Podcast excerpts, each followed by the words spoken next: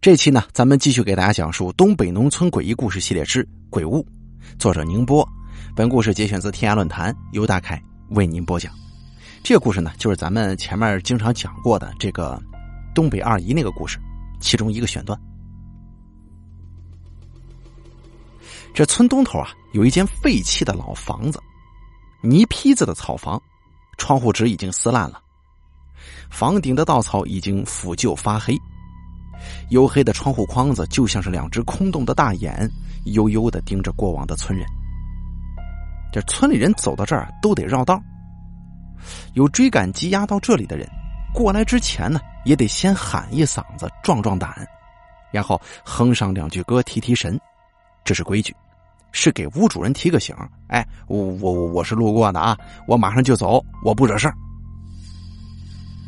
而这个屋子呢，就是村里的鬼宅了。因为闹鬼，一直没人敢拆。就算来了叫花子，村里人宁愿将山上的窝棚倒腾出来给他们暂住，也不会让他们住在这个地方。这屋子里头啊，一直弥漫着一种阴冷悲凉的气息。尤其是冬天晚上，这呜呜的北风穿堂而过，这个屋就会附和着唱起那种鬼歌来。二姨曾经纠缠着刘奶奶，给她讲讲这个鬼屋的故事。刘奶奶每次都愣神，然后哀哀的叹气，最后啥也不说，就摸着二姨的头说：“丫头呀，这个屋子的事儿你可别打听了啊，怨气太重，这白仙家都不愿意管呐。”说是机缘不到，没办法让里面的东西超生，你们可千万别上那儿去撒野去。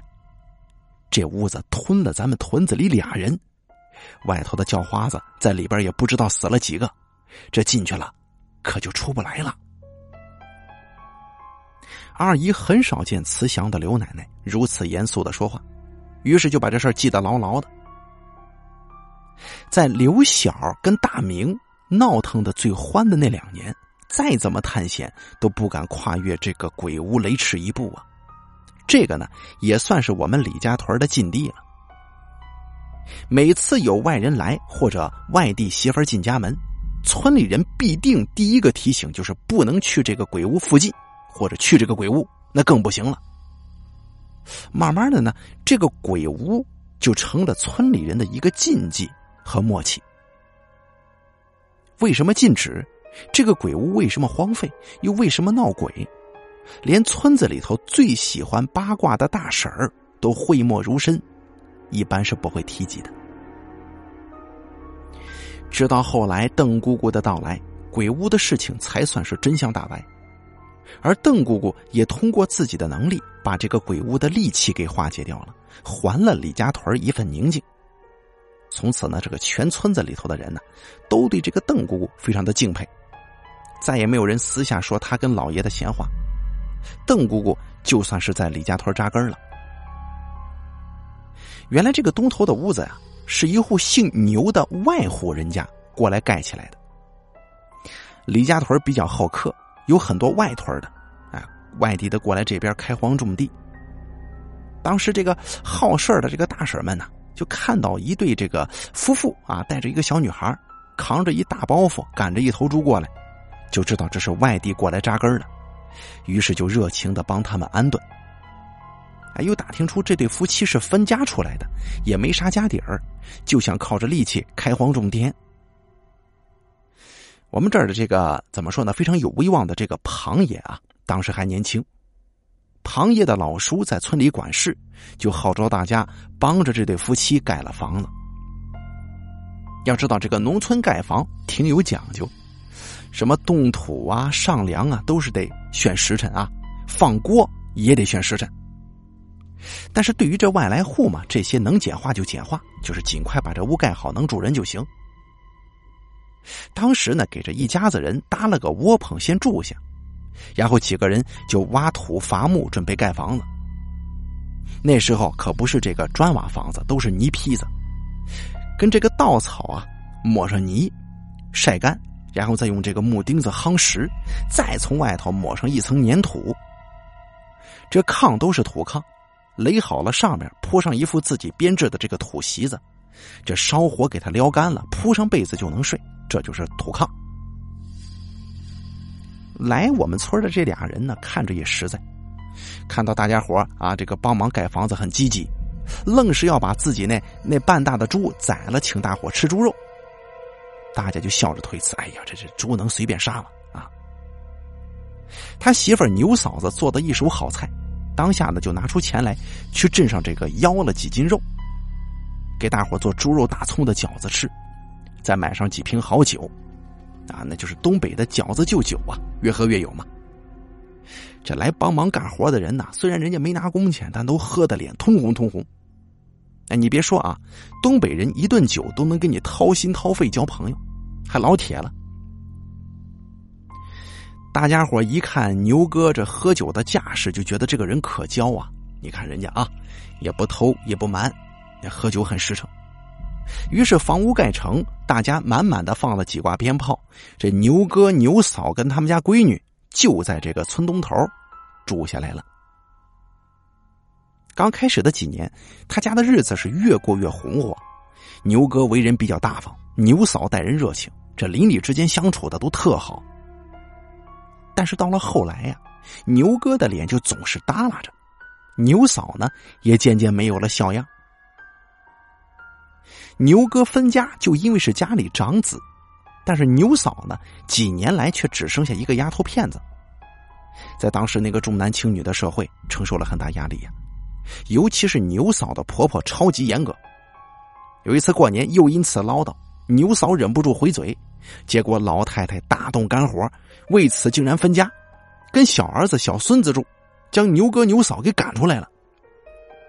于是呢，生儿子这个事儿就成了牛嫂的一块心病。他到处求医问药，总是不好用，也不管用。家里的小女孩到了三岁，才起了个望儿的名。一听啊，就是为了心底里的愿望。刚搬来这几年，牛哥还有盼头，希望离开家里的压力，换一个环境，牛嫂就能给他生个儿子。可是几年过去了，牛嫂的肚子还是不见动静，牛哥就忍不住了。开始在家打妻子骂闺女，说牛嫂你他妈的就是个丧门星。为了他，他几年不能回家看老娘，还说女儿是个赔钱货，除了吃啥也不会干。总之这家里头闹了个鸡飞狗跳。牛嫂当时吧自觉理亏，又没章程跟牛大哥叫板只能搂着闺女强忍着。村里的人一开始呢还过来拉架，就劝：“哎，打什么呀？”对吧？沉住气儿，过两年要啥有啥。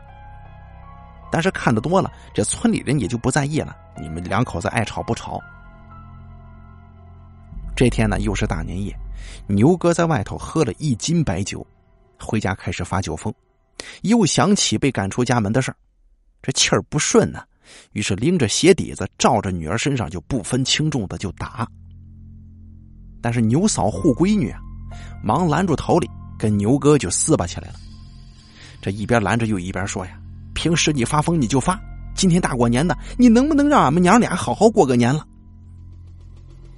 牛哥当时喝了酒了，一听这话更生气，说：“你们想过好年是吧？当时在家也是过年，你就跟我娘顶嘴，闹得过年分家，你咋还想好好过个年了？”这本来人喝了酒，这个下手就没轻没重。这一手呢，就把牛嫂给推了个跟头，就这么正正的，牛嫂的后脑勺磕在了灶台上，一声不吭的就倒下了。牛哥吓得立即醒酒，但是牛嫂的血已经流满了厨房的地面，顿时他就愣住了。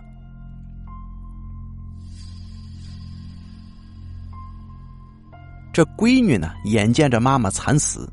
想起打出生起，自己跟老叔家的弟弟就是不同待遇；想起在奶奶家奶奶的白眼，想起自己亲爹没事就拎起来鞋底子打，顿时就红了眼了，嗷的一声就跳起来，到厨房拎起菜刀就往牛哥身上砍。牛哥呢，因为牛嫂的死愣神了，什么都反应不过来，就这么被亲闺女用刀给活活砍死。当时这厨房里的血都流到屋外头了。等邻居听见动静赶过来，都被屋子里的景象给吓傻了，谁也不知道该怎么办。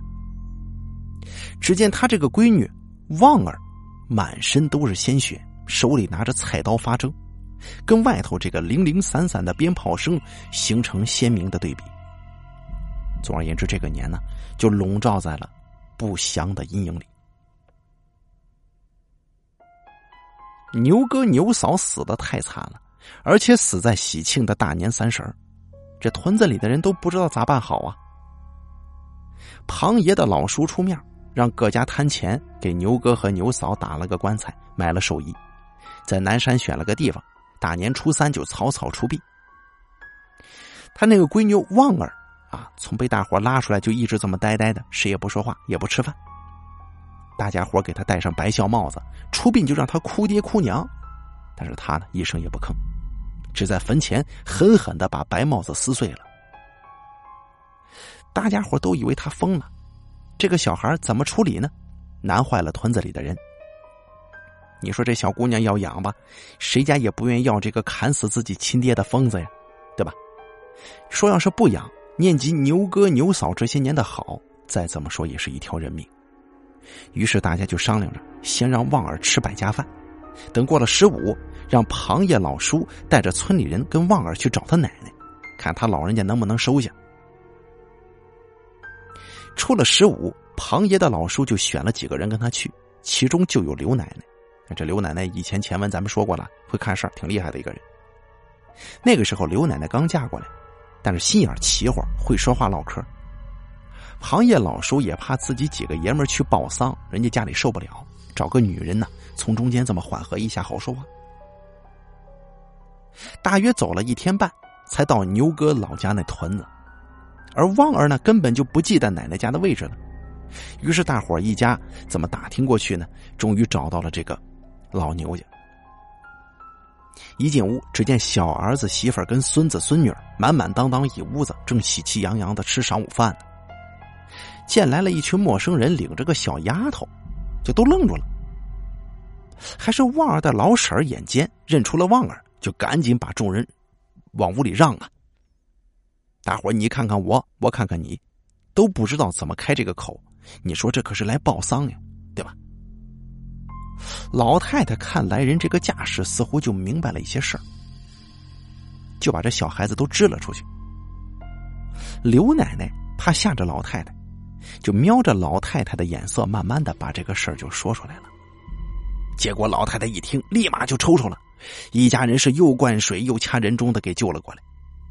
结果老太太一转醒，就伸手去摸自己的烟袋锅子，照着旺儿的脑袋就抡了下去。要知道那可是黄铜的烟袋锅子啊！这一下子下去，旺儿的脑袋立即出血，这个血就顺着脸淌下来了。可是旺儿仍旧不哭也不躲，就这么直直的站着。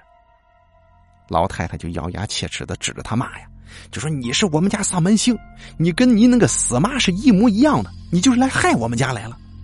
我好好一儿子就被你们这么给整死了，你个逼崽子还有脸回来？你就应该碰死在你爹的棺材上！天打五雷轰的不孝子，杀爹害娘的种啊！你听听骂的多难听啊！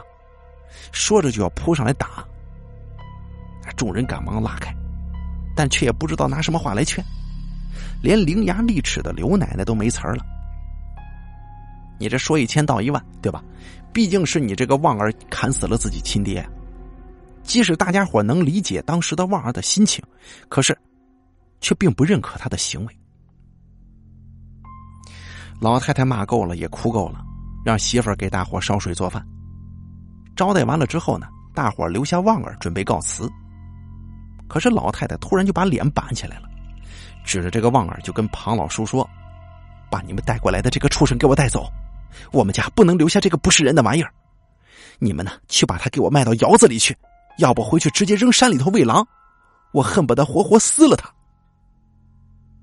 那边旺儿的老叔也别过头去，他老婶想说句话，可是看看婆婆，婆婆的这个威严犹在呀，最终把话给咽回去了。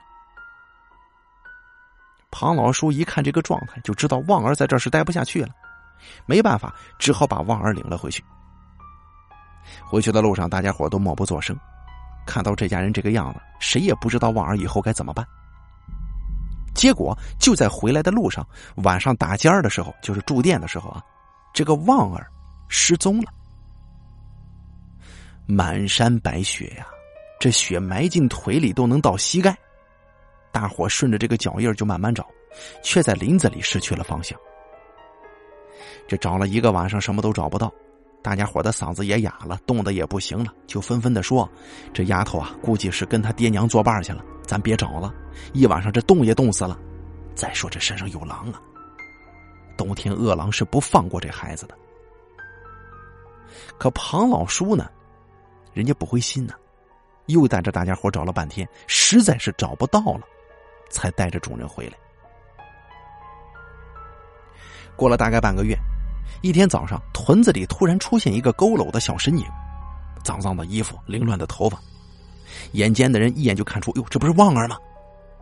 但是大家只敢远远的看他，因为心中已经把他当成了疯子。旺儿回到了自己村东头的屋里，一下午没出来。晚上，屋里突然传出了凌厉的嚎叫声。大伙赶去看的时候，只见旺儿将一根铁制烧火棍插在自己的胸口上，倒在厨房的地上，眼见这是不能活了呀！你看看啊，短短几个月，这个家就败了，人全部死光，房子也空下来了。慢慢的呢，人们就发现这个屋里总是有呜呜咽咽的哭声，还有节节鬼笑。有两个胆子比较大的进屋去看看，还是大下午头去的啊。这俩人一进去就浑身发冷，结果回到家就病倒了，躺了半个月，水米不进，硬是瘦死了。你看，这只是进去看了看啊。后来还有一些逃荒的进去这个屋里住过，都没再出来，躺在炕上张大嘴死掉，没受任何外伤。屯子里的人一看就知道这是闹鬼呀。于是呢，就去请这个懂行的人过来。这来的人进院子，远远的这么一看，都不进屋，掉头就走，就说：“不好意思，这屋怨气太重，我治不了，您找别人吧。”慢慢的，这屋里就这么败落了，再也没人过去，再也没人敢提。这刘奶奶呀，领了白仙家之后，就曾经想让白仙家帮忙治一治这个鬼屋，但是白仙家说，他跟这个女孩有缘。女孩曾经在那个失踪的冬天救了当时冬眠却冻僵的白仙家一命，所以白仙家只能劝她，但是却不能强来。白仙家说了，日后会有一个缘分啊，出现一个有道行的人把她送走，这个着不了急啊，你急也没用。于是大家都留心呐，就问那个所有路过村里的游方、道士啊，或者和尚等等，但是却没有一个人肯给整治啊。邓姑姑来了以后，这白仙家曾经告诉过刘奶奶，就说这个姓邓的啊，人家是有道行的，但是自己看不透啊，跟自己不是一类。当然，人兽殊途，即便都是修炼，者层次也不一样。刘奶奶就在那个时候对邓姑姑上了心，总是留意。只是邓姑姑无意暴露自己的本事，于是刘奶奶呀也心照不宣的不说出来。那天，二姨跟邓姑姑一起去东山地里除草，回来的时候天比较晚，二姨就想着，反正两个人也不怕，带着邓姑姑从村东头废弃鬼屋的小道绕近路回家。这路过鬼屋的时候啊，风穿过了堂啊，呜呜咽咽的，邓姑姑突然警觉的站住了，随即双手掐诀，对鬼屋闭目念咒，然后立即带着二姨原路返回，从大道回的家。回家之后，邓姑姑破天荒的主动去找刘奶奶，问出了这个鬼屋的来历。对于这种冤魂，佛家的办法是超度，而道家的做法呢，往往就是毁灭。邓姑姑学的是道法，但是听了这个故事吧，就觉得这旺儿可怜呢，不想用法术强行啊把这个魂灵给他毁灭掉。刘奶奶也知道邓姑姑有收服冤鬼的本事，就对她说。哎呀，他姑啊，这是积德行善的好事儿，你为了村里人帮个忙啊！我们家白仙家跟我说了，会有一个有缘分的人来化解灾难，指的就是你了。你想要啥帮助的，你就说，我老太太在村里头还是能说得上话的。如果你担心显示了你的本事不好，那我就全担下来，我就说是我们家白仙家做的，您看行不？邓姑姑皱着眉头，最终还是点头同意驱鬼。当天晚上回家就自己一个人在西屋里捣鼓，把自己的行李打开，然后二姨呢看到了一堆稀奇古怪的玩意儿，这么一个一尺来长、穿着红线绳、上边密密麻麻这个绑满了铜钱的小剑，还有木头令牌什么的，不过二姨都不懂。但是呢，他看到邓姑姑刺破自己的手指，用血画了几道符。第二天，刘奶奶就通知庞爷组织全村没结婚的小伙去助阵。没结婚的小伙阳气重，能压得住厉鬼呀。邓姑姑跟在刘奶奶后面，二姨就紧紧牵着邓姑姑的手。啊，姥姥明事理呀，虽然不想让二姨去，但二姨跟邓姑姑特别亲，必然不干。就由着二姨的性子来了，所以有幸得以目睹。到了鬼屋，刘奶奶就做了这个请神的举动，但是二姨知道啊，这个是为了骗在场其他人的。其实这个事儿呢，是这个邓姑姑来做，而刘奶奶呢，只是哎，做做做样子啊，意思就是我不想暴露自己，这功劳给你担了啊。而邓姑姑呢，早就趁人不注意，将几道符压在了门框、灶台和这个炕沿底下了。然后邓姑姑背着手，将木质令牌紧紧的捏着，快速悼念着二姨听不懂的咒语。村里的小伙子都是过来看热闹的，这些孩子多半只知道这屋子闹鬼，却因为家中人严加管教，这不敢过来看，心里头半信半疑，正好跟过来凑个热闹。只见邓姑姑的咒语是越念越急，这屋里从厨房中间就突然卷起一阵旋风。顿时，在场的人都觉得冷啊！要知道，这可是处于秋老虎时期的大中午，阴风骤起。这刘奶奶也来不及装了，就赶忙问：“哎呦，怎么办呢？”就问邓姑姑。然后邓姑姑让属龙的男人往前站，然后往屋里吐口水。啊，大家不知道刘奶奶为啥还问邓姑姑这个外乡女人啊？但是被这个平地起风给吓坏了，于是怎么说怎么做呗，就吐口水。也怪啊，这吐着吐着，屋里的风就慢慢的慢了下去，最后慢慢的停了。邓姑姑似乎费了很大的力气，脑门都流汗了。最终，她长舒一口气，对刘奶奶说：“婶子，我陪你进去看看吧。”说着，哎，对这个刘奶奶使了个眼色。刘奶奶会意，就跟他一起进了屋里。邓姑姑跟刘奶奶分别把压下去的符咒给烧了。然后邓姑姑就告诉刘奶奶，这个房子呢，要在三天之后让属鸡的男人过来拆除。拆除之后，房梁不能烧，只能埋在南山。这样啊，这一家三口三年之后就能转世投胎了。因为他们杀孽太重，伤及无辜，所以需要受三年杨氏火烤之罪。刘奶奶出来以后，就把这事儿以白仙家的口吻跟大伙说了，大伙也都同意啊，并且对这里的事情产生了畏惧。知道这鬼神还是有的。三天之后，鬼屋被拆除，邓姑姑回来大病一场。等她能起身的时候，都瘦脱相了。二姨在旁边是端饭送水，真心觉得邓姑姑吃亏呀。为啥自己的功劳要让给这个啊白仙家呢？邓姑姑淡淡一笑，就说：“二丫，你不懂啊，有些事儿咱不能让别人知道，别人知道，咱们的麻烦可就来了。”应了这句话，在场呢还是有明白人的，因为当时去看处理鬼屋事件的时候，旁边有很多人看的啊，大家都慢慢知道这邓姑姑是有本事啊，是人家收拾了这个鬼屋，于是大家呢就对邓姑姑开始尊敬，这个尊敬当中还带着畏惧和疏远。邓姑姑呢是看得开的人，在村里独来独往无所谓。二姨却从此知道了一件事就是人呢是很难捉摸的动物。你帮了他以后，他可能反过来怀疑你这么有本事会不会害他。冷眼看世人是二姨后来学会的，即便二姨学了邓姑姑本事的皮毛，却很少出手给人治病。也许呢，就是从这儿来的。后来呢，邓姑姑也因为显露了本事，给自己招惹了很多麻烦。当然，这是以后的故事了，咱们有机会再给大家讲。行了，这个东北农村诡异故事系列之鬼屋就说到这里了。作者宁波，本文节选自天涯论坛，由大凯为您播讲。每天下午两点钟，直播间现场为您演绎精彩的恐怖故事。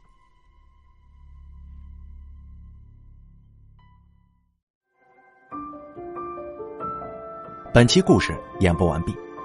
想要了解大凯更多的精彩内容，敬请关注微信公众账号“大凯说”。感谢您的收听。